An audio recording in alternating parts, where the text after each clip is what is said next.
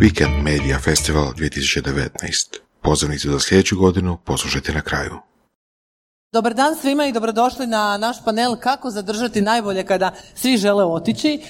Tema o kojoj se govori, nažalost, jako dugo u Hrvatskoj, znamo kakve su statistike, znamo kakvi su podaci, međutim, mi smo ovdje došli konstruktivno govoriti upravo o ovoj temi, kako bismo, evo, nekako demistificirali neke stvari, pokazali, naglasili neke pozitivne primjere. Ja ovdje danas sa mnom imam tri dame koje predstavljaju neke od tih pozitivnih primjera na koji način možemo možda statistiku okrenuti u svoju korist. Sa mnom su Jadranka Sakoman, direktorica Odjela ljudskih potencijala Zagrebačka pivovara. Ko nam je tu? Ivana Budin-Arhanić, potpredsjednica za poslovni razvoj i korporativne poslove Valamar Riviera. I Vesna Bodiroža, voditeljica Odjela ljudskih potencijala Infobip. Jako ćete biti, morat ćete ih malo ohrabriti jer uz Ivanu imamo, ovo su premijere ovdje. Jadranka i Vesna prvi put na panelu. Ali ja sam rekla da ste vi super publika i ja sam rekla da će ovo proći. I mislim, uostalom, tako je lagana tema. Ja stvarno ne vidim zašto bi vam bilo frka, ovo je. Dakle, pitanje je kako zadržati najbolje kada svi žele otići. Je li odgovor na ovo pitanje, a inače ja sam uvjerena da smo napravili neku anketu ranije prije početka panela ovdje među publikom, da mislim da bi većina ljudi rekla, pa ja znam odgovor na to pitanje. Odgovor na to pitanje je dajte ljudima veće plaće. Je li doista to početak i kraj ovog pitanja? Evo, krenimo redom, Jačak. Da li se čujemo? Čujemo se. Da. Pa odgovor je sigurno ne. I iduće pitanje. Znači, sigurno da je plaća užasno važan faktor, kao i sigurnost i tako dalje. Vi kad pogledate sva istraživanja koja radimo, kako u HR-u, tako i ostatku korporacije, uvijek je plaća tako kao nekakav presudni faktor, odnosno barem ajmo reći među top 5. Međutim, to nije točno, postoje različite stvari, a to su uz nekakva materijalna primanja, isto tako i nekakva nematerijalna primanja. Tako da ako gledamo nekakve pozitivne primjere, a mi smo, evo, hvala Bogu, se danas upoznali već i mi smo i svoj panel održali, znači konstantno osluškivanje organizacije, potreba ljudi kako bi imali visoko angažirani kadar i koji će sebe izvući jedan maksimum onom pozitivnom iskorištavanju, mislim, kako bi doprinjelo organizaciji. Znači, treba ljude slušati, treba se fokusirano raditi na strategiji koja je u stvari, rekla bi, ide od top menadžmenta, znači cijela organizacija ju živi i cijeli top menadžment i cijela organizacija u stvari radi na people agendi, ne HR agendi nego people agendi. Uh-huh. Stvaranje pozitivne klime, kultura i tako dalje, znači nebrojeno faktora, dakle plaća sigurno nije jedini faktor. Ivana?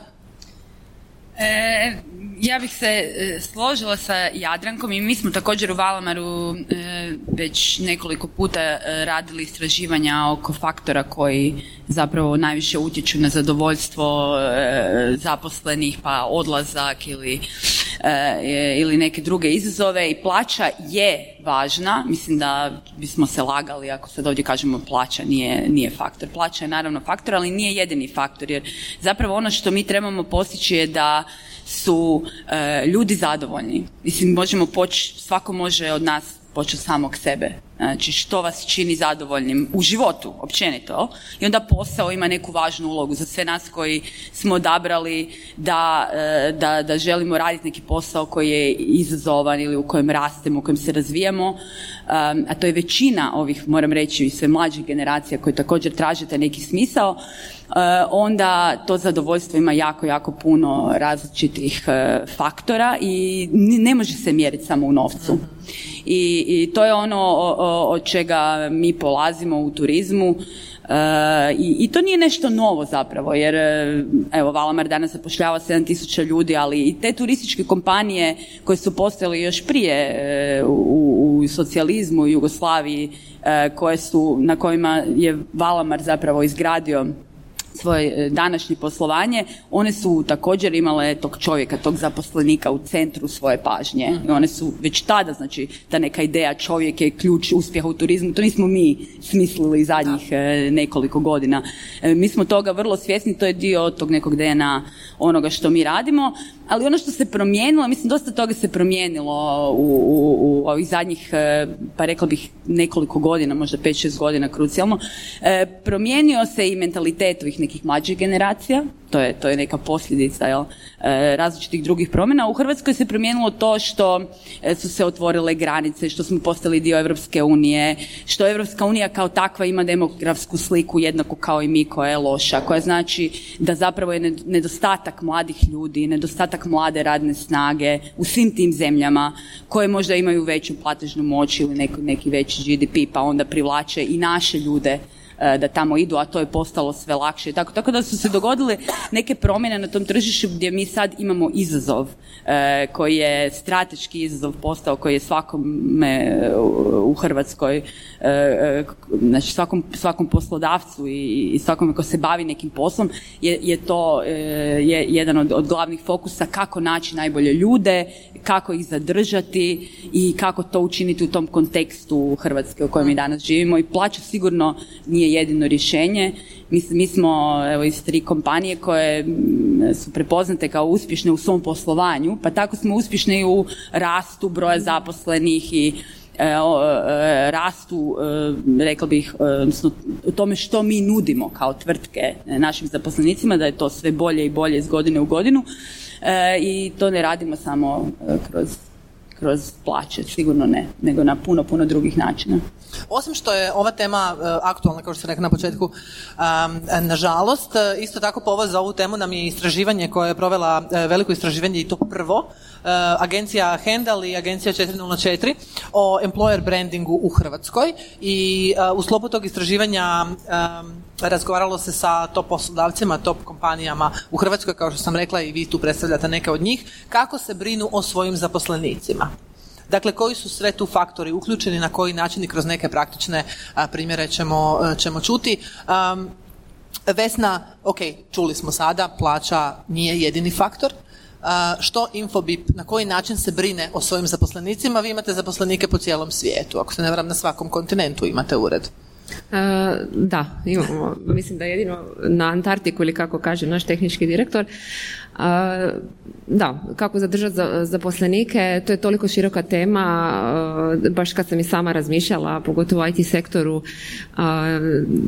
plaća, ovo što smo sad pričali, je jedan od faktora, i mislim da je jako bitno ne zanemariti to i praviti se da to nije važno. Mislim da, i vidim i kolegice govore jednako, ispitivanje motivacije interno zaposlenika govori upravo to, da je među top 3, ali i 5 ponegdje, upravo to faktor. I samo bi se osvrnula ono što je meni bio možda nekakav osvještavajući trenutak kad sam ja svog kolegu inženjera jednom pitala kako je zadovoljan plaćom, pa mi je rekao: Vesna, dogod ja o tome ne razmišljam, znači da sam zadovoljan. Zadovoljan sam. I meni je to bilo stvarno osvještavajuće, i to je još ona jedna potvrda da je to samo taj higijenski faktor koji mora uvijek biti na mjestu, i onda tek kreće sve ovo ostalo na šta zapravo treba staviti nekako pažnju. I ono što mi interno radimo, mi ispitujemo tu motivaciju zaposlenika jako aktivno, radimo to 2 puta godišnje kod jedan vrlo jednostavan alat, i ta plaća je među top 5, ali ono što je zapravo bitno i zašto ljudi tu ostaju je odnos sa kolegama, odnos, osjećaj pripadnosti, odnos sa nadređenim. Oko toga se cijela priča vrti. I ono što sam ja shvatila je da ovi najbolji naši zaposlenici koji možda imaju u manjem postotku, ajmo reći oni baš top performeri, su tu s nama zato što su stvorili tu neku jaču konekciju sa firmom, sa projektom na kojem rade, sa kolegama, vjeruju nešto više, postoje njima nešto više od 9 do 5, jel? Tako da je to nekakva dugoročna priča, i to je nešto u šta mi jako puno ulažemo, da oni stvore upravo taj osjećaj pripadnosti, jel? I sad je tu niz nekakvih inicijativa što radimo, kako radimo. Jako je puno ovih nekakvih materijalnih benefita koji su tu po defaultu i moraju biti. U IT sektoru jesu to razni nekakvi bonusi, fleksibilno radno vrijeme, mogućnost rada od kuće, udružujemo se s raznim bankama da bi dobili nekakve bolje uvjete kreditiranja ili što već, sistematski pregledi, to su sad niz nekakvih benefita koji se nude kako bi pokrili ove osnovne stvari koje ja stvarno vjerujem da ne bi trebale biti možda i tema i razgovora, nego bi se baš trebalo pričati u ovom dijelu što njih zapravo drži za firmu dugoročno. Jel? Što, kad možda ne bude sjajno, što će ih zadržati tu? Kad dođe neki teži trenutak, hoće li oni ostati s nama ili će možda odmah otići negdje drugdje? Tako da bi ja možda čak i veći naglasak stavila na ovaj drugi dio, jel? Nekakve autonomije, samostalnosti u radu i slično. Koliko sve ovo što... Jesmo na ti ili na vi? Jesmo na ti? Na ti smo, okej. Okay. Koliko upravo sad po tim stvarima ovo sve što se nabrojala traži individualni pristup, jer u biti ovo istraživanje koje sam ranije spomenula je najveći naglasak stavilo na individualni pristup svakom zaposleniku. Jadranka. Ba, mislim, svakako postoji znači, strukturirani procesi, načini rada i tako dalje, nekakve generalne stvari koje tu organizaciju čine uspješnom i posebnom, to je sigurno. Međutim, svi smo mi u stvari individualci i svako od nas očekuje ipak jedan individualni pristup. Ono što sigurno kultura koju mi u principu njegujemo, upravo to empowerment ljudi, odnosno davanje autonomije i povjerenje ljudima, a s druge strane tu je i odgovornost. Znači da zaposlenici preuzimaju odgovornost za posao koji rade na temelju vlastito donešenih odluka. Znači nije situacija da vi govorite ljudima generalno idemo u tom smjeru, svi treba raditi na isti način. Znači svako treba naći način sam za sebe koji je nekakav njegov put i kako će on, opet velim, dati te neki maksimalan učinak kao ostvarenju zajedničkog cilja, znači cijele organizacije, da bude uspješan biznis. Ne? Dakle, individualni pristup je apsolutno nešto što je važno. I to se njeguje u stvari kroz kulturu. Znači, sigurno da on ovisi o kulturi firme i ako je kultura ispravno postavljena, ako ljudi u nju vjeruju, ako imate ljude koji su cultural fit, onda ćete automatski to njegovanje autonomije, povjerenja i tako dalje, odgovornosti će doći samo po sebi. Ivana? Zanimljivo pitanje. Ja mislim da je, znači, individualni, koliko je taj pristup individualni? U nekim elementima upravljanja s razvojem ljudskih potencijala sigurno treba doći na tu individualnu razinu. Ali strateški govoreći, ono što mi radimo, čime upravljamo i na čemu najviše radimo je više pitanje kolektivne organizacijske kulture, kolektivnog nekog vizije, znači nekog zajedništva, timskog rada, zajedništva, pripadanja nekoj jednoj cjelini, pripadanja kompaniji. Znači ja mislim da ljudi zapravo u osnovi koji dođu raditi u velike kompanije i koji imaju tu želju, da oni žele biti dio jedne velike priče. I mi želimo da se oni osjećaju da su dio te priče. Naravno, želimo da oni individualno daju svoj individualni maksimum i to im moramo omogućiti, to je što je Jadranka rekla, znači tu neku vrstu autonomije, odnosno empowermenta, da mogu ostvariti svoj individualni maksimum, ali s druge strane taj okvir je ono što mi stvaramo. Znači mi moramo stvoriti okvir u kojem je to moguće, u kojem se ljudi osjećaju da su dio nečeg većeg od njih samih. Ja mislim da je nama je to puno veći fokus nego stvaranje neke individualističke kulture gdje slavimo pojedince koji su u nečemu izvrsni, ali u stvari nisu možda u toj izvrsnosti doprinijeli velikoj slici. Tako da ja ne bih rekla da mi gajimo zapravo neki veliki individualizam u našem...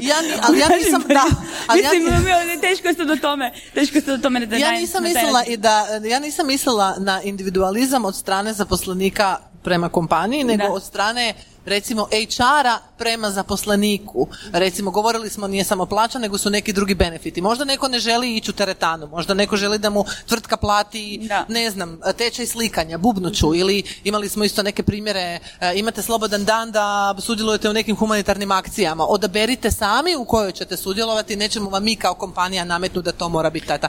Da, to sam mislila. Da, to svakako. Znači, tu naravno da želite da se ljudi ostvaruju u onome u čemu se oni pronalaze sami. Dakle, nećete im nametati niti nekakav put karijere, niti tip edukacije, obrazovanja, nego ćete pokušati napraviti jedan kontekst u kojem se svako može pronaći u svojim interesima i izvan kompanije, ono što kompanija nudi izvan kompanije, ono što ona nudi unutar. Ali tu su i interesi, dakle, tog te organizacije i tog poslovnog modela i znači poslovnih ciljeva koji se moraju upariti sa tim individualnim ciljevima. Znači nisu sami individualni ciljevi po sebi ideja. Ideja je kako da mi sa te individualne ciljeve pretvorimo u nešto dobro za sve. Pretvorimo u nešto što je u stvari dio naših kolektivnih, zajedničkih poslovnih ciljeva. To je nekakav matchmaking, jel, koji se kontinuirano mora odvijati i morate paziti na to. Ali ja mislim da ono što smo po meni u Valamaru zadnjih godina, što jako smo puno napravili i u dijelu komunikacije i interne i eksterne, o tome što smo mi kao kompanija, kud idemo, što radimo, koja je naša vizija, koje su naše vrijednosti, koja je naša korporativna kultura, zašto je važno pružiti nekakvu fenomenalnu izvrsnu uslugu gostu, zašto je važno oduševiti tog nekog gosta u tom nekom trenutku kad mu baš nešto treba. Od takvih nekih malih stvari do nekih puno većih ideja. Što smo mi? Jel smo mi kompanija koja prodaje smještaj ili koja je naša vizija? Znači, i mislim da je to jako, jako važno. Znači, bez tog nekog top-down pristupa koji kaže, evo, tu nam je strategija, imamo neke ciljeve, želimo biti ambiciozni smo, želimo rasti, investirat ćemo jako puno, ulagat ćemo. Znači, to su sve nekakvi poslovni elementi svega toga, ali onda kako to pretočiti u tu HR strategiju, odnosno koja je HR strategija svemu tome, jer to sve ne može biti uspješno bez da ljudi daju taj svoj ključni doprinos, odnosno da odrade taj posao, jel? Bez toga nema ništa.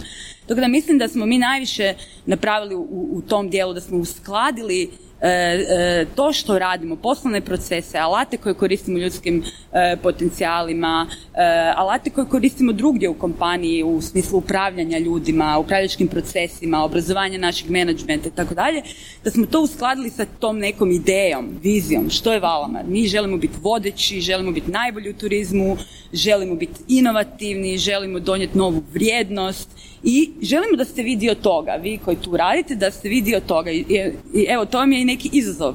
Znači, rukavica je bačena. Što ti možeš učiniti da mi budemo najbolji? Mislim da smo tu učinili najviše. Jer smo jednostavno promijenili način na koji čovjek razmišlja kad dođe na posao. Mislite da ste uspjeli? Pa mislim da smo na dobrom putu. Nikad nećemo 100% uspjeti. Mislim da smo na dobrom putu, da smo napravili jako puno u tom smjeru, da smo okrenuli taj veliki brod. Jednom je netko usporedio Valamar sa kruzerom. Znači, veliki jedan brod kojeg je malo ipak teško okrenuti. Nema baš manevriranje, nije baš... Znači, mislim da smo mi sad taj jedan veliki brod usmjerili u pravom smjeru i da vidimo jako dobre rezultate. Mislim, to nas jako veseli. Znači, sama činjenica da smo ušli sada kao 7. najbolji poslodavac u tu listu, to poslodavac u Hrvatskoj, i to nas jako veseli. Prije 2 godine Valamar uopće nije bio na toj listi. Činjenica da rastemo dvoznamenkastim stopama rasta, da smo najveći ulagač u turizmu, da se to praktički svake godine preko 100 milijuna eura ulažemo. Znači, to su sve elementi koji su dio HR strategije, ne dio HR strategije, to sam krivo rekla, nego su dio uspjeha u samoj organizaciji, u privlačenju novih kadrova. Znači, sve je to povezano. Ono što organizacija radi, koliko je ona uspješna u tome što radi, to je osnova nekakve dobre organizacijske kulture. Ne možete imati dobru organizacijsku kulturu, a da nemate uspješnu kompaniju. Jako je to je jako teško. Ali kad postavite dobru strategiju i kad krenete u rast, onda ljudi žele biti dio te priče. I onda mi tu priču dalje stvaramo i stvaramo neku kolektivnu kulturu. Vesna, ranije si spomenula da je jedan inženjer rekao da dogod ne razmišlja o svojoj plaći, da znači da je zadovoljan. Kao uvod za moje pitanje, je li inženjer bio naš ili je bio stranac? Ovom prilikom je bio stranac, ali nisam se prvi put susrela s tim. To mi je bio prvi trenutak osvještavanja da je to tako zapravo jednostavna priča, jel? Da ako je sve u redu s te strane, ako smo oni zadovoljili... Jednostavno čovjek ne razmišlja o tome, nije to faktor. Postoji li razlika, s obzirom da ste vi globalna kompanija, postoji li razlika između naših radnika i stranaca? Evo, ja znam, igrom slučaja, razgovarali smo ranije, jako puno ljudi dolazi u biti u Hrvatsku raditi, vi imate tu kulturu unutar sebe da u biti... šarate s ljudima okolo, ali da, doslovno to, kruže okolo, idu iz ureda u ured. Koja su tu iskustva? Postoje li neke razlike? Pa, vjerojatno da, postoje. Ako ništa drugo, kulturološke razlike svakako. Da, točno je, imamo 60 plus ureda diljem svijeta. Nekakva je praksa da svi zaposlenici koji se zaposle dođu kod nas u Vodnjan, prođu akademiju, edukaciju, tu puno nauče o firmi, o kulturi, čuju o produktima, upoznaju puno ljudi. A vraćaju se kasnije na svoje lokacije gdje obavljaju svoj posao, a isto tako i ljudi iz sjedišta iz Hrvatske odlaze u te udaljene urede da bi bili podrška, da bi pružili znanje, vještine i tako dalje, da bi pomogli. Tako da je taj miks tu definitivno prisutan. Ono što bi rekla da kad se radi o zapošljavanju, ne vidim da tu radimo nekakvu razliku. Uvijek su naše core vrijednosti nekakva baza od koje polazimo. Tako da prilikom odabira ljudi gdje god oni bili locirani, uvijek je tu otprilike jednak pristup. I ono što je isto specifično upravo zbog toga što oni svi rade na istom procesu, na primjer, rade na istoj platformi, isti je sales proces, isti je neki pre-sales proces, znači to je svugdje isto gdje god ti sjedio radio, radiš s istim alatima, radiš s istim praksama, tehnologijama, tu nema neke razlike, pa je nekako i logično da je taj naš tim globalni tim, da je to nekakav integriran tim, nema tu sad silosa, ajmo to tako reći. Ne kažem da tu je lako postići, ali to je neka naša težnja. Tako da u tom kontekstu ne bih rekla da uopće idemo ka tome da postoje razlike, već gledamo čak i maknuti te geografske razlike, kulturološke, koliko god je to naravno moguće, uz respekt onog što mora ostati na mjestu. Tako da to je meni zapravo drago vidjeti. S druge strane, da, kad pričamo o nekakvim benefitima, što je potrebno u pojedinoj zemlji implementirati da bi to imalo smisla za tog zaposlenika, mora se to poštivati, pogotovo na razini kulture. Često će ovisiti možda koji ćemo projekt u toj zemlji otvoriti, kako ćemo se tapirati tim, organizacijsku strukturu, kakav će biti nekakav tip leadershipa, možda kako ćemo dati feedback jednom Indicu, jednom Rusu, sigurno nije isto.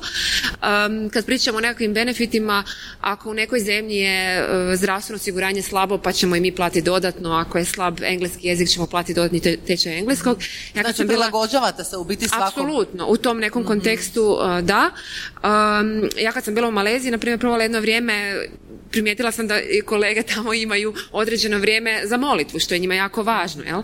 Tako da, apsolutno taj neki kulturološki aspekt mora ostati tu pokriven i to je nekako poštovanje koje pokazujete prema zaposleniku, jel? Baš me zanima šta bi neko, da je neko iz Malezije došao u Hrvatsku, šta bi rekao za šta mi ostavljamo to neko vrijeme? To bi za stolni tenis, ne znam. Za nešto, za kavu. Za nešto, da, to bi bilo zanimljivo. Zanimljivo čuti. Sad dok slušamo sve ove priče, evo ja barem, nisam izmijenila nešto jako puno poslova u životu, ali ne smatram se nešto jako starom, pa ni jako mladom, negdje sam u zlatnoj sredini. Vi mislite šta hoćete, to je ono što ja mislim o sebi. U biti, koliko su se stvari promijenile samo od kad sam ja ušla u tu neku radnu dobi, kada sam počela raditi i ušla prvi put u sustav, do danas. Evo, Ivana je govorila o tom nekom strateškom planiranju na razini cijele kompanije, koje ne može biti dobro, ne može imati pozitivan ishod bez ljudi, koliko god to sad zvučalo nekom floskulu, ali to je istina. Jadranka, evo, iz svoje pozicije, koliko se HR promijenio u odnosu na prije, ne moram reći 30 godina, mogu reći 30 godina, ali mogu reći 15, mogu reći 10. Koliko su sad drugi faktori u igri, promišljanje i one neke stvari koje su važne, ne za napredak osobe u sustavu, nego cijelog sustava? Mislim da postoje onako 50% ljudi koji će dalje reći, ti si direktorica kadrovske. Znači, normalno da taj dio još uvijek živi kod nas, zato što kadrovska i administrativna funkcija ovog našeg dijela je neophodna zbog zakonodavstva i tako dalje. Znači, te stvari moraju se raditi i to jednostavno ne možemo izbjeći. Međutim, HR sam po sebi se strašno promijenio. Ja sam u HR-u već nekih 15-16 godina, ako ne i više. I on je evoluirao strašno. Znači, transformacija krenula negdje početkom ovog stoljeća, ja bih stvari rekla, dolaskom globalnih kompanija, internacionalnih kompanija i tako dalje, koje su u stvari pružili jedan know-how standardnim lokalnim poslodavcima, gdje su se u stvari počele mijenjati. Znači, danas HR, ako nije strateški pozicioniran unutar kompanije, znači, apsolutno mora biti istog nivoa i isti prioritet kao i sales i marketing i proizvodnje. Bilo koji drugi odjel. Tako, koji su uvijek bile nekako core business i onda su naravno uvijek oni imali nekakvu, pa neću reći veću mogućnost donošenja odluka, ali jednostavno to se nekad tako radilo. Ne? Danas je HR apsolutno u strategiji firme, u upravi firme i agenda koju radimo mi, za koju smo zaduženi, u stvari je agenda cijele organizacije. Znači, mi jesmo sigurno funkcija podrške, mi ćemo kao takva uvijek i ostati, međutim, mi nismo tu da dajemo ovo vam je proces i napravite to tako, ovo je smjer u kojem idete, donesi mi ovo, potpisano i tako dalje. Znači, te stvari su se jednostavno promijenile. Ljudski resursi, odnosno od ljudskih resursa mora implementirati kvalitetne i efikasne procese, kako bi moglo se naravno raditi. Međutim, on mora biti apsolutno dio biznisa, razumjeti biznis, razumjeti potrebe organizacije i potrebe biznisa i onda to u stvari balansirati. Znači, ako vi kao HR znate što vašoj organizaciji treba, ako vi znate biznis, znači mi nismo samo psiholozi, pravnici i tako dalje, znači mi pokrijamo jedan širok spektar zaista funkcija i dijelova firme. Ako vi poznajete biznis, posebno u nekom određenom dijelu, ako slušate i njega, organizaciju, odnosno potrebe ljudi i to balansirate, sigurno ćete imati tim koji će jednostavno gurati prema naprijed i ostvarivati uspješne rezultate. Znači, mi smo postali jednostavno dio biznisa s velikim fokusom na taj biznis partnering. I sad je tu opet važno kakva je kultura kompanije i na koji način ljudi educiraju ljude unutar HR-a, što zaista nije jednostavno, kao što smo pričali, stvari, vi imate tu i pravni dio i financijski dio, tu su ogromni budžeti, troškovi ljudi su veliki, pa imate neki facility dio, vjerojatno svaku kompaniju pita svog HR-ovca, i onda radi mi klima, ne znam, curi mi radijator, gdje ću se parkirati, koji novi auto ću dobiti i takve stvari. Tako da mi jednostavno pokrivamo previše toga da bi znali samo jedan dio.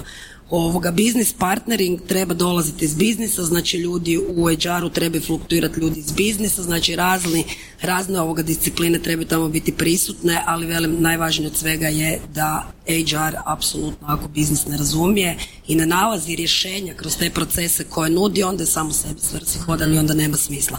Ako zajedno s biznisom donosi rješenja, onda je to u stvari win-win situacija i to je u stvari modern HR i on kao takav jedini može postojati. Ovo sad što se rekla, ja ću samo nadopuniti istraživanje na koje se pozivamo cijelo vrijeme. Svi ispitanici tog istraživanja su ili u upravi ili u najužem upravljačkom tijelu kompanije. Dakle, HR nije više jedna soba tamo negdje, druga vrata lijevo, nego ima ravnopravni status sa svim drugim executive odjelima, funkcijama unutar neke kompanije. Međutim, isto tako rekli smo, prikazujemo ovdje dobre primjere i da prikazujemo i može situacija biti bolja, ali isto tako moramo biti realni, ljudi odlaze, odlaze i od vas. I to je neki normalan proces, ranije smo razgovarali o tome, kada odlaze, zašto odlaze? Ivana? Najteže pitanje sam tebi postavila, ali ne boj se, doći će iza njih dvije. Pa ne, mi imamo jako puno odlazaka, imamo jako puno sezonske radne snage, tako da to je dio našeg poslovanja. Ali mi se jako trudimo da se oni vrate. Tako da... Koliko ste uspješni u tome? Pa dosta smo uspješni u tome, negdje oko 60% sezonaca nam se vraća iz sezone u sezonu. Voljeli bismo da je taj broj i malo veći. To je dio, rekla bih, problema je i taj uopće tržište radne snage i odljev mlade radne snage koja odlazi iz Hrvatske.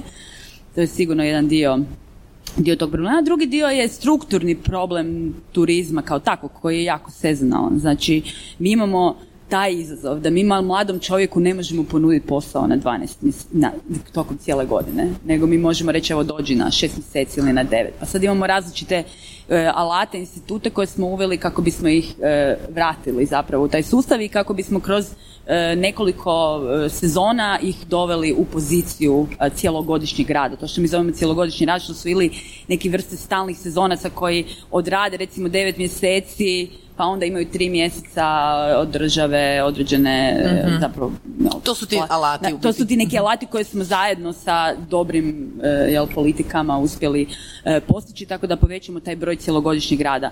Tako da mi imamo jako puno takvih vrsta odlazaka. Moram priznati, u korporativno su druge vrste izazova što se tiče odlazaka i dolazaka, i dio toga je prirodan, a dio toga je da li smo uspjeli pružiti tu dugoročnu perspektivu i razvoj toj osobi, jel?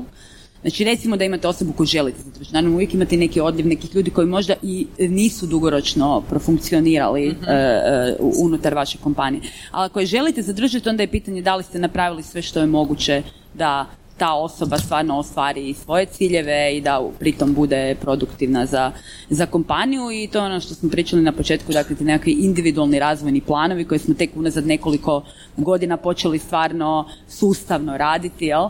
Ljudi u biti žele feedback.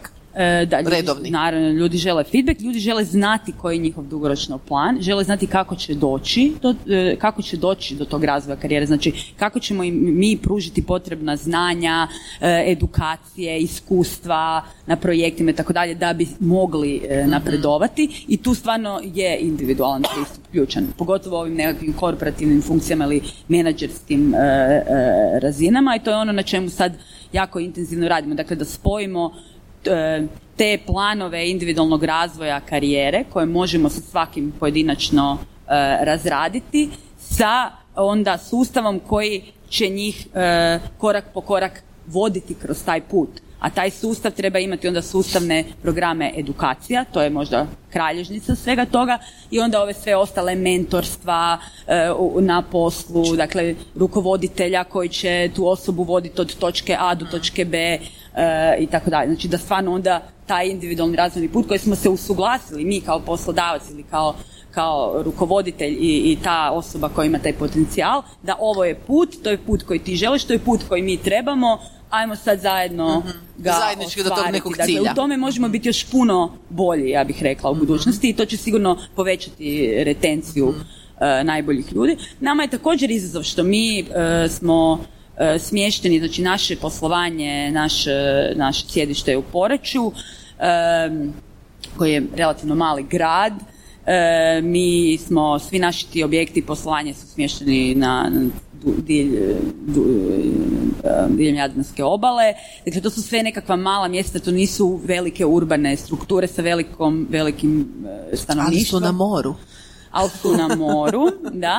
I sad je tako i to neko pitanje koje Infobip ima čak globalno rješava, a mi najviše unutar Hrvatske, kako ljude privući de facto da dođu dugoročno, da se presele. Jer mi neki dio naših kadrova smo doveli iz drugih dijelova Hrvatske i želimo da ostanu, ali onda oni moraju cijeli svoj život imati ovdje dugoročno riješeni obiteljski, i škole, i stambeno pitanje, i mi sad aktivno razmišljamo o tome kako im pomoći i na tom putu, jer ako ih želimo zadržati nije samo stvar njihovog razvoja karijere unutar firme, nego znači moramo ih moći zadržati na toj lokaciji, ne znam, u Istri ili gdje god već ih trebamo. I oni tu moraju biti zadovoljni, a nije jedini element tog zadovoljstva ono što se događa na poslu. Tako da se pomalo vraćamo i smijemo se samima sebi kad se vratimo na te ideje nekakvih izgradnje stanova i nekakvih kredita subvencioniranih od poslodavaca koje smo imali u socijalizmu i kojima smo se onda u 90-ima smijeli kako je to bilo u socijalizmu bez veze, jer su se te firme bavile non-core biznisom, a ne onim što je bilo njihovo poslovanje. Ali sad se mi zapravo vraćamo na to da moramo da ako želimo dugoročno imati najbolje moguće ljude i želimo da ostanu, onda moramo razmišljati o tome kako da oni mogu. Ti si dobar primjer za to. Evo, ja sam dobar primjer, ja sam se preselila iz Zagreba u Istru prije 5 godina i tako da znam što to nije. Ja sam puno živjela izvan Hrvatske, tako da meni se to nije činio kao neka jako velika promjena. Puno sam se selila u životu i činilo mi se to kao neki relativno mali korak doći iz Zagreba do tu 2,5 sata dalje, ali u stvari nije ovako kad gledam sa obitelji, sa djecom, zapravo i nije. Znači donosi jedan sasvim neki drugi niz pitanja na koja si moraš odgovoriti i mi kao kompanija moramo, ja mislim sve više ćemo se morati time baviti. Ali ja sam se također i vratila iz Amerike, tako da što se tiče ovog našeg pitanja, svi žele otići. Evo, -1. Da. Neki se žele i vratiti. Dosta ih se želi vratiti. Vesna, odlasci. Zašto ljudi odlaze? Super pitanje. Ja bih voljela reći da nema odlazaka, međutim ima odlazaka i kod nas. Nekako mi se čini čak i da u IT sektoru je ta stopa turnovera i nešto veća u odnosu na tipično veća, rekla bi, u odnosu na ostale, tako da se s time mi nekako borimo stalno. Ono što me jako veseli je što nam ovi najbolji ljudi ipak ne odlaze i što ostaju s nama, a to je ono što sam ranije govorila, to su ljudi koji su ipak ostvarili neku jaču vezu sa firmom, sa ljudima, sa projektima i kojima ovo nije samo posao, nego je nešto iznad toga. I ono što je isto jako dobro zapravo je što ta struktura odlazaka se mijenja kroz vrijeme. Sjećam se unazad nekoliko godina, pritom smo mi jako radili na tome da se ta struktura promijeni. Glavni neki razlozi odlazaka su bili neadekvatan nekakav Comms and Ben paket, to je opet ono pitanje oko plaće. Jesmo li mogli konkurirati? Kada smo ušli u Europsku uniju, otvorilo nam se cijelo tržište ovdje u Europi, to je stvarno bio veliki izazov za naš sektor. Razlike između onog što smo mi mogli ponuditi u tom kontekstu i nekog tamo, neke firme u Berlinu, u Amsterdamu, Irskoj, to su stvarno bili veliki nekakvi gapovi. Mislim da su ljudi čak u to doba vidjeli toliko prilike da mogu izgraditi kuću u 5 godina negdje, ako rade negdje vani, nego ukoliko ostanu u Hrvatskoj, da su stvarno to gledali iskoristiti. Dosta njih se i vratilo, što je i opet i nama kasnije plus, ali moramo računati da nam je jedan dobar dio ljudi ipak otišao. Tako da smo morali jako puno raditi na tome i zapravo jesmo. Evo, zadnje 2 godine baš smo partnerirali s jednom UK agencijom vezano za određivanje pozicioniranja, kako ćemo mi plaćati naše inženjere na tržištu rada, i ono što smo zapravo napravili je postavili se kao lider. I sad normalno lider ne postaješ preko noći, treba i tu uložiti puno resursa i to je nekakva naša strategija u narednih godinu do 2. Već smo jako radili na tome, samo prošle godine smo u 3 iteracije dizali plaće za inženjerima za 30%, a da ne govorim koliko je unutar 5 godina posla odrađeno u tom kontekstu. Tako da to je bio jedan od top 3 razloga odlazaka ranije, sad se to pomaklo negdje više u onu stranu kad mi ne pričamo više toliko o tome. Ostali neki razlozi su nekakva, rekla bi, neoptimalna organizacija rada, možda projekata. Mi smo firma koja jako skalira, mi rastemo. Meni je naš izvršni direktor prošle godine baš negdje u ovo doba došao reći što bi ja rekla kad bi trebali 1000 inženjera zaposliti u 3 godine. I šta da vam kažem sad, na trenutni broj od 250 inženjera globalno koliko smo mi imali, to je ogromna brojka, to je stvarno strašan rast. Nakon onih par sekundi straha kojeg imaš kad ti čuješ tako nešto, onda krene ostalih sekundi entuzijazma i želja da budeš dio te priče i da stvarno sudjeluješ, napraviš taj impact, ne? Tako da sam jako sretna što smo mi dio toga. A još jedna super izjava i našeg direktora inženjeringa je da rast boli, i to stoji. Rast boli. Rast boli na svim razinama, ali ja mislim da se mi s time jako dobro zapravo nosimo. I ovo što sam se htjela zapravo nadovezati na tu organizaciju rada, projekata, kako rastemo, tako i moramo svakodnevno razmišljati koji setup nekako nam je organizacijski najoptimalniji, da opet taj delivery, da ono što moramo isporučiti klijentu ostane na nekoj razini. Tako da tu onda eksperimentiramo sa raznim nekakvim načinima organizacije. Sad smo baš odnedavno krenuli u nekakve mission-based timove, ne znam koliko je to baš poznato publici, ali radi se o tome da se različiti profili, različite vještine, znanja okupe oko određene nekakve misije, projekta, vizije, neovisno o lokaciji, opet ono što smo i ranije pričali, i da idu ka tome, da idu ka istom cilju. Tako da je to baš lijepo vidjeti da radimo tako nešto i to svakako utječe kasnije da se spriječe ti odlasci, odnosno da se struktura kasnije promijeni. Engagement survey nam je pokazao da nedostatak vizije, možda smjera u kojem idemo, nekad zna biti razlog nezadovoljstva, pa čak evo u konačnici i odlaska, pa smo i tu puno radili da definiramo globalne ciljeve firme, da puno jasnije prezentiramo što smo, gdje idemo, zašto idemo u tom smjeru. I tu smo evo početkom ove godine implementirali tu OKR metodologiju definiranja ciljeva, što je stvarno super, jer neki glavni principi na kojima se zasniva je ta transparentnost, da svima nama jasno gdje idemo, da imamo jasne prioritete, da smo fokusirani, da postoji nekakav alignment u smislu da smo usklađeni u tome i da svi zajedno idemo kao firma u tom smjeru. Jer ja sama, odnosno moj cijeli odjel neće zaposliti 1000 inženjera u 3 godine. To je dosta jasno. Tako da to je u principu neka struktura bila nekad, a danas ono što primjećujem i što mi je jako drago vidjeti da sve više je onih razloga na koje možda mi kao organizacija i ne možemo baš direktno utjecati. Naprimjer, ljudi se iseljavaju, sele im se supružnici, supruge, pa idu i oni. Otvaraju svoje startupe, to je isto super vijest, da netko koji je kod vas radio 5 godina, danas otvara svoj startup, mislim stvarno izvrsno. Možda čak mijenjaju cijelu branšu, odlaze raditi potpuno nekakav drugi posao koji možda mi u firmi ne možemo ponuditi. Tako da mi je jako drago vidjeti da u strukturi odlazaka sve više takvih razloga, a ne ovih gdje mi smo morali odreagirati i gdje na kraju nas bude malo i neugodno što nismo možda prepoznali te razloge. Taj bečern, kako mi to nazivamo, zapravo je u puno nekoj manjem postotku u konačnici. Tako da... od svega ovog što si rekla, ja ću se vratiti na sam početak. Rekla si, inženjerima ste dizali plaću 30%. Sad, kakav bi ovo bio panel sa ovakvim naslovom, da se ne dotaknemo malo i države? Što država može učiniti za poslodavce, generalno u Hrvatskoj, i samim time onda i za zaposlenike, da njima bude, da oni što manje žele otići, a što više njih ostati? Evo, pitanje za sve tri, ako može kratko, Jadranka. Kratko. Da.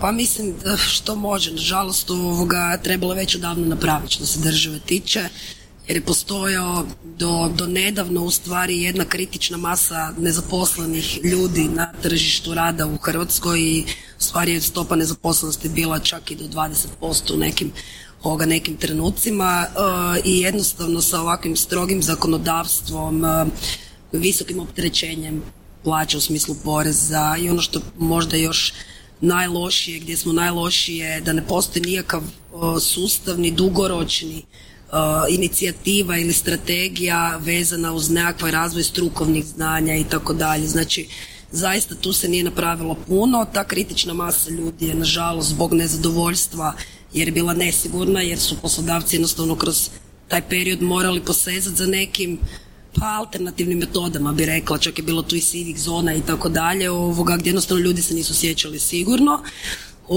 Kad se vi ne osjećate sigurno, to je isto jedan od top 5 stvari koje su vam bitni da ostanete u firmi ili da uopće počnete za nju raditi, ljudi su jednostavno odlučili otići. Dakle, mi kao poslodavci, evo super je uopće što smo, znači da su HR-ovci zastupljeni uopće na jednom Weekend Media Festivalu, ne znam da li to bio prije slučaj ili nije, jer mi jednostavno svi zajedno tu priču, to nije HR problem, to je jednostavno problem trenutno na nacionalnoj razini. I mislim da je super skupljati odlične poslodavce, mi smo sve tri različite industrije, ali bottom line nam je u principu isti. Okupljati dobre poslodavce, tražiti neka rješenja, jer sigurno mi smo tu koji moramo povući, barem mi koji smo jako dobri, ne? Tako da država dugoročni strateški nekakav put mora smisliti, definirati, jer ova kratkoročna rješenja, ne znam, porezne olakšice svakih 6 mjeseci, ali to nešto sve positno, to je nešto što dugoročno neće ostaviti ljudi. Znači, treba napraviti jedan dugoročan plan zadržavanja ljudi, razvoja struke, o gospodarstvu sad to neću, naravno nisam stručnjak, tako da može puno i šteto stvari da to već nije na tome počela raditi odavno, ako ne barem sada kad je ovaj problem posto gorući. Ivana, što država može učiniti za tebe? Ne pitaj, bilo je na jednom panelu jutros, ne pitaj što država može učiniti za tebe, nego što ti možeš učiniti za državu.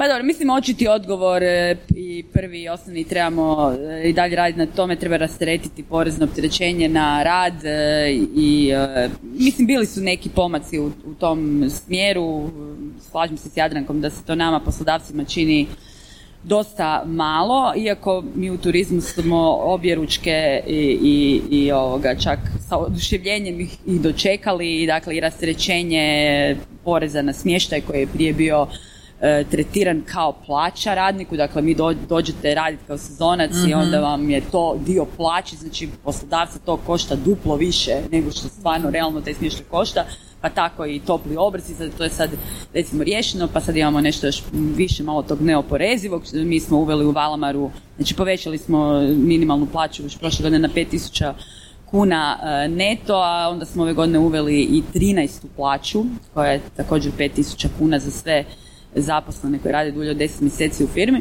Tako to su neke stvari koje su nam omogućili zapravo i tipo, recimo ta neka porezna rasterećenja, ali ono što smo mi stalno komunicirali i nastavljamo komunicirati prema državi je da sva rasterećenja rada ćemo usmjeriti u povećanje neto plaća ulaganje radnika, u ljude. Jer mi i dalje vidimo da je taj gap, znači između plaće konobara u Hrvatskoj i Austriji, koji je vrlo jasan i svima očit, jel? On ne može biti toliko velik koliko je on danas. Koliko je danas je skoro, znači 70%, skoro 60-70% je veća plaća u Austriji. Može biti 30% veće pa da će ljudi dalje ostajati u Hrvatskoj, jer ipak ima nekih drugih razloga koji sad tu utječu. Ali ne, taj raspon ne može biti tako velik. Mi ga ne možemo prebroditi kako god fantastičan poslodavac bili, gradili mi predivan smještaj za naše djelatnike, ulagali u njih, edukaciju i tako dalje, tu se onda vraćamo na neki higijenski faktor, jel? Koji kaže ako idem već raditi negdje sezonu, onda ipak ću, jel? I mislim da i tu porezno opterećenje igra dosta veliku ulogu, jer je ono neki 30% veće u Hrvatskoj nego u Austriji, znači što nema jel, neke logike. Jel. Tako da mislim da je to jedna stvar na kojoj moramo dalje raditi. Državni proračun je recimo ok stanju, ajmo to tako nazvati, ali da bismo u tom smjeru trebali usmjeravati dodatne javne resurse. A druga dugoročna tema u Hrvatskoj za mene je cijeli taj sustav obrazovanja i zapravo kakve kadrove poslodavci dobivaju i koliko su oni dali u nekim svojim segmentima ili općenito pripremljeni za potrebe današnje globalne ekonomije. Sad ne govorim o nekakvim samo osnovnim zanimanjima u turizmu, nekakvim kuharima ili konobarima, nego i o svim tim novim izazovima i zanimanjima koje svi mi imamo, pa tako i turistička industrija, dakle i u marketingu, i u prodaji, i u distribucijskim kanalima, i u digitalizaciji, i uopće u svim tim nekim znanjima koje su nam potrebna u načinu rada, u toj kolaboraciji, u tom nekom brzom, jel, timskom radu, koji agilnom, jel, gdje mislim da mi naš sustav, našu djecu ne priprema za to i mislim da je to ono što bih ja voljela, da se država tome posveti, a da mi onda kao poslodavci se posvećujemo nekim drugim temama. A onda u biti iznenađuje podatak iz ovog istraživanja koje kaže da poslodavci u biti manje zapošljavaju, promijenio se trend manje zapošljavanja onih koji su dovoljno dobri da traže izvrsne, što je onda dodatni izazov. Ako nam fali kadra, ako nam fali educirano kadra, bez obzira na to o kojoj industriji govori. Pa mislim da mi danas zapošljavamo ljude uglavnom na temelju njihovog potencijala, a ne znači njihovog potencijala koji je nekakav njihov, ne bih rekla sad neki urođeni, rođen sistem, ali znači njihovog potencijala za usvajanje novih znanja, za funkcioniranje unutar organizacije i tako dalje. Mi procjenjujemo i karakter i neke odluke tog karaktera, da li je dobar fit sa tipom radnog mjesta, ali isto tako i taj potencijal za daljnji rast. A mi na sebe stavljamo veliku edukatora. Većinu tog tereta da iz te mlade osobe zaista onda zapravo izvučemo, odnosno da da ih obrazujemo, da mogu dalje nastaviti, rasti i razvijeti se, a to je jako skup, dugotrajan proces. Mi danas još uvijek nismo, barem u Valamaru, dovoljno sofisticirani da izračunamo koliko to nas sve košta, u stvari koliko zapravo kad bismo imali nekog puno spremnijeg kadra, koliko bi nam to produktivnosti, efikasnosti, odnosno neke nove vrijednosti moglo donijeti. I to je ono gdje to nas jako puno košta. A tu u stvari je zadaća obrazovnog sustava i javnog sektora. Da se to dogodi prije nego što dođu, tako je, nego što dođu k vama. Da. Vesna, država. Ja, već su kolegice puno pokrile, pa ću ja biti kratka. Ja bih voljela vidjeti da IT sektor uđe u nekakav strateški fokus ove zemlje. To još, nažalost, nije tako. I mi smo isto primorani, ne isključivo iz tog razloga, ali i dijelom i zbog toga, gledati negdje vani, otvarati raznorazne urede. I ono što vidim vani je da postoje raznorazni high-tech parkovi, različiti IT, nekakvi community unutar, koje vlada podržava, unutar kojih firme mogu bez problema dobiti redukciju troškova na plaće, ovo što smo sad pričali, na davanja od 15-25%, i to sigurno na jedan ured od 100 ljudi koji ćete vi podignuti negdje, jako utječe na trošak. Tako da, evo, voljela bi se da se malo to zarotira i da ipak budemo hrabriji možda, evo, ostati više raditi ovdje. To je s nekog aspekta poslodavca, a ono što isto primjećujem je da iz aspekta jednog građana koji živi u Hrvatskoj dolazi taj nekakav feedback da možda je vani bolje, možda vani ima više prilika, možda je neka prilika za rast vani bolja, i to se i kod nas desilo da neki ljudi koji su otišli, upravo su otišli, možda ne i zbog plaće kao takve ili nešto, nego jednostavno zbog nekog osjećaja da možda drugdje lakše i bolje.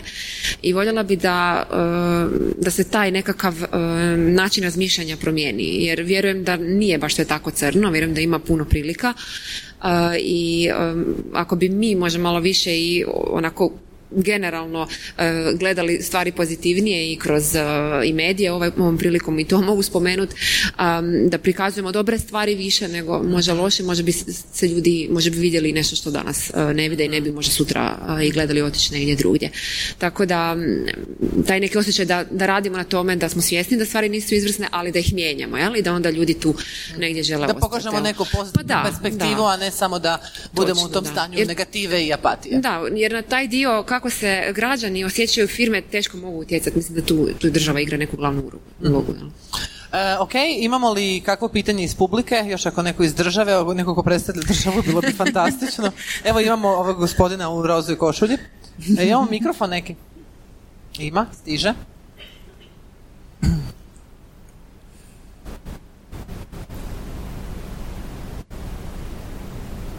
Dobar dan, Goran Rihtarić iz Agencije za organizaciju događanja Exalto. Više manje sa Ivanom sam surađivao i na nekoliko ovih tema u Odboru za turizam Američke gospodarske komore, a tada ono što smo mi razgovarali je bilo pomalo futuristički za ono što se događa sada. A moje pitanje je za sve tri panelistice, koliko god mogu biti iskrene, recite što trebam učiniti. Ništa, samo nastavite, sve super.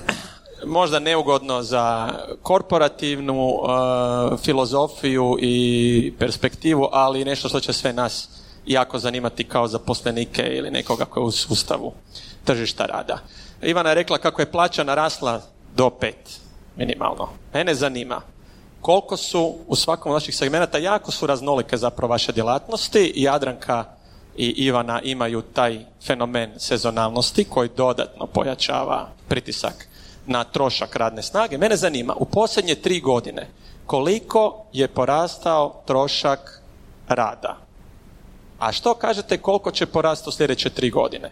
Ili da budem puno jednostavniji, Jadranka je rekla materijalni, nematerijalni dodaci, auto, sve mi se sviđa. Koliko će mi porasti plaća za sljedeće 3 godine? Jer gledajte, meni se čini da je plaća već dosta narasla. I iako je rekla Ivana, Austrija je puno bolja što se tiče plaća. Švicarska je još bolja. Minimalac je 3400 franaka. Ja se slažem da je i život skuplji. Ali su to neke vrijednosti koje su još daleko od nas. I što će biti ako stvarno će plaće trebati rasti toliko ili približno značajno. Znači, ukratko, koliko je raslo u posljednje 3 godine i šta možemo očekivati za sljedeće 3 godine u svakom od segmenata. Ja bih samo molio Vesnu da se ipak ograniči za Hrvatsku, mi smo ovdje, ne budem išao u Maleziju, ali možda se poželim prekvalificirati ako će plaće rasti. Ako dovoljno naraste plaće, možda ću ti moći u Maleziju. Pa možda ćemo Antonija svi krenuti nekim drugim karijernim putem. Ja ostajem, ne bićem se. Hvala na pitanju, ok? Jadranka? Evo, ja mislim da nije triki pitanje, mislim da je ono stvarno korektno i u stvari jednostavno. Ja u ovom trenutku ne mogu točno naravno dati određeni podatak. Stvar je u tome da ako vi kontinuirano ulažete stvarno u organizaciju i u ljude, ne, to mislim i financijske, znači materijalne i nematerijalne prirode, znači vi uopće ne bi smjeli imati taj problem. Trenutno plaća na tržištu raste, znači to je sigurno, to je neminovno. Recimo ne raste istom brzinom kod nas u Zagrebačkoj pivovari, zato što smo mi postavili organizaciju, zdravu organizaciju odavna i na njoj kontinuirano radimo. Kad vi osluškujete svoje ljude i slušate koje su njihove potrebe da bi oni dali svoj maksimum, onda vi to čujete, vi to uzmete u obzir, vi napravite nekakav dobar plan koji ima buy-in od top managementa i vi po tome peglate i vi ste dosljedni. Ne? Tako da plaća koliko bi vam naraslo iduće 3 godine u Zagrebačkoj pivovari ovisi prvo gdje ste pozicionirani uopće u odnosu na tržište, ali mi kontinuirano osim rasta plaća dajemo razne druge benefite, sad ne govorim o ovom dijelu oko što država ponudi i tako dalje, ne, ali bilo što, imate tu i sindikate i tako dalje, pa pregovore, pa bla bla bla, ali ako je people agenda važna, onda ono što ljudi traže je i vama važno i vi to ljudima dajete, ne, to ne znači da ako neko kaže hoću 25.000 kuna plaću, pa ćete reći ok, nema problema, ili hoću voziti BMW-a, ne, vozit će tip vozila koje treba voziti. Mislim da smo mi dosta iznad tržišta, mi smo uvijek imali plaće full iznad u industriji pića, čak ono do 50-60%. Ono što je sada nama recimo problem kao dobrom poslodavcu je što ste vi kontinuirano ste radili da biste imali jednu zdravu organizaciju, visoko motivirani, angažirani kadar sa niskom fluktuacijom.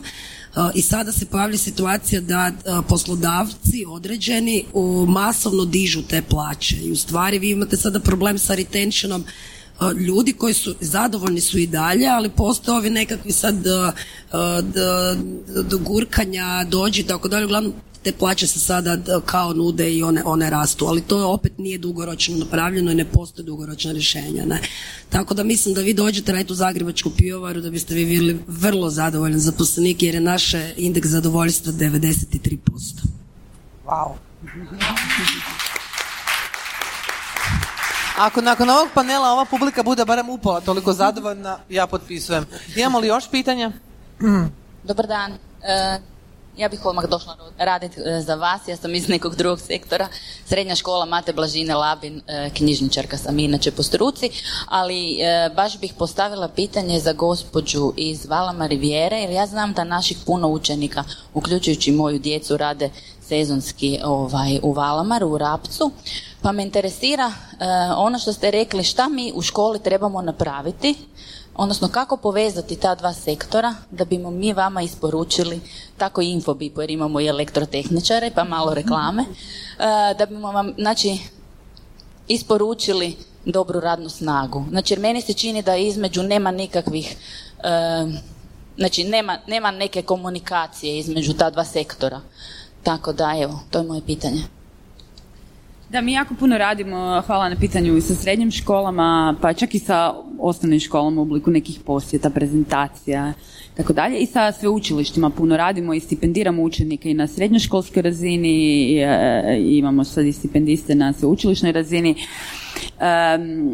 Imamo prakse, dakle učeničke prakse, imamo studentske prakse, imamo sezonske poslove za učenike, za studente. To je sve jedan način kako da oni počnu ulaziti u naš sustav, odnosno da imaju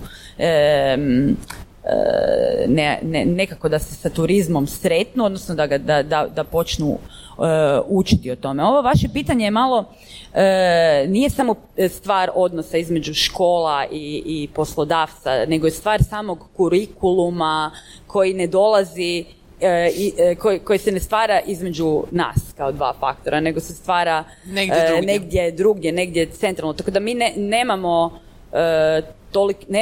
nikakav utjecaj na sam kurikulum, odnosno na sam sadržaj onoga što ti učenici uče, i mislim da je to stvarno zaista stvar sustava obrazovnog koji treba reći koji su programi, koji su predmeti, što je sadržaj tih predmeta, koji su aktualna znanja.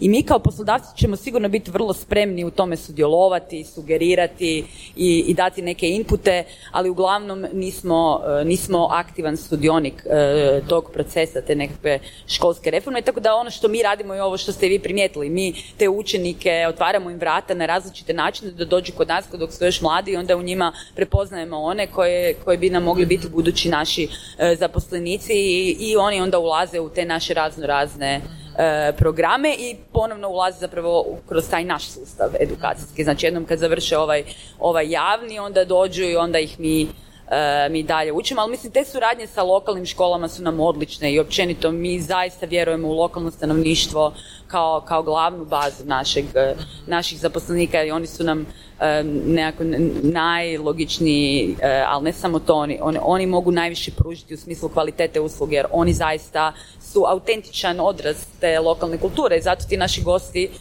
dolaze. Znači kad oni dođu u Rabac, oni žele nešto saznati o Labinu i ako je taj zaposlenik iz Labina, iz te zone, onda će znati pričati sa ponosom nešto o svom kraju, dok netko već ko je došao, ne znam, iz Slavonije, već mora taj dio pomalo i naučiti. Dakle. Tako da mi se jako veselimo tim suradnjama i sa svim tim učenicima i studentima koji lokalno dolaze kod nas i nadamo se da ćemo im otvoriti u budućnosti neke dugoročne karijere, kao što je to uvijek i bilo. A rekla bih samo Goranu koji je izašao što se plaća tiče, dakle samo da se razumijemo,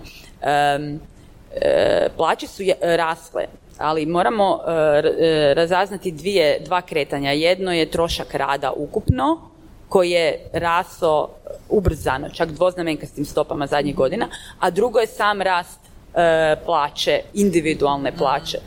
I mi smo tu napravili neke velike pomake, mislim da trebamo raditi dalje, ali znači mi smo sada prosjek plaće u Valamaru, 5.000 kuna je minimum plaća.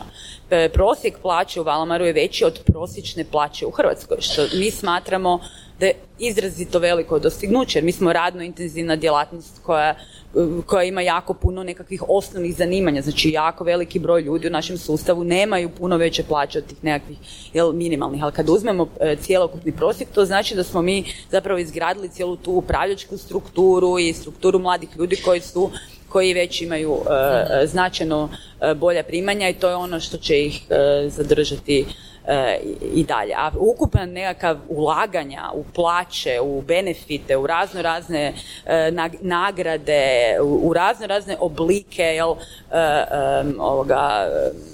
kompenzacije za djelatnike rasu jako velikim stopama. U svakom slučaju, ja sam optimistična. Hvala vam puno na ovom razgovoru. Ja sam se bojala da ćemo biti kratki, a mi smo prešišali to dobrano. Mrko me gledaju tamo u kutu već nekoliko minuta. Hvala vam puno, dame, što ste došle. Hvala puno i svima vama. I nastavite o dobru praksu, molim vas.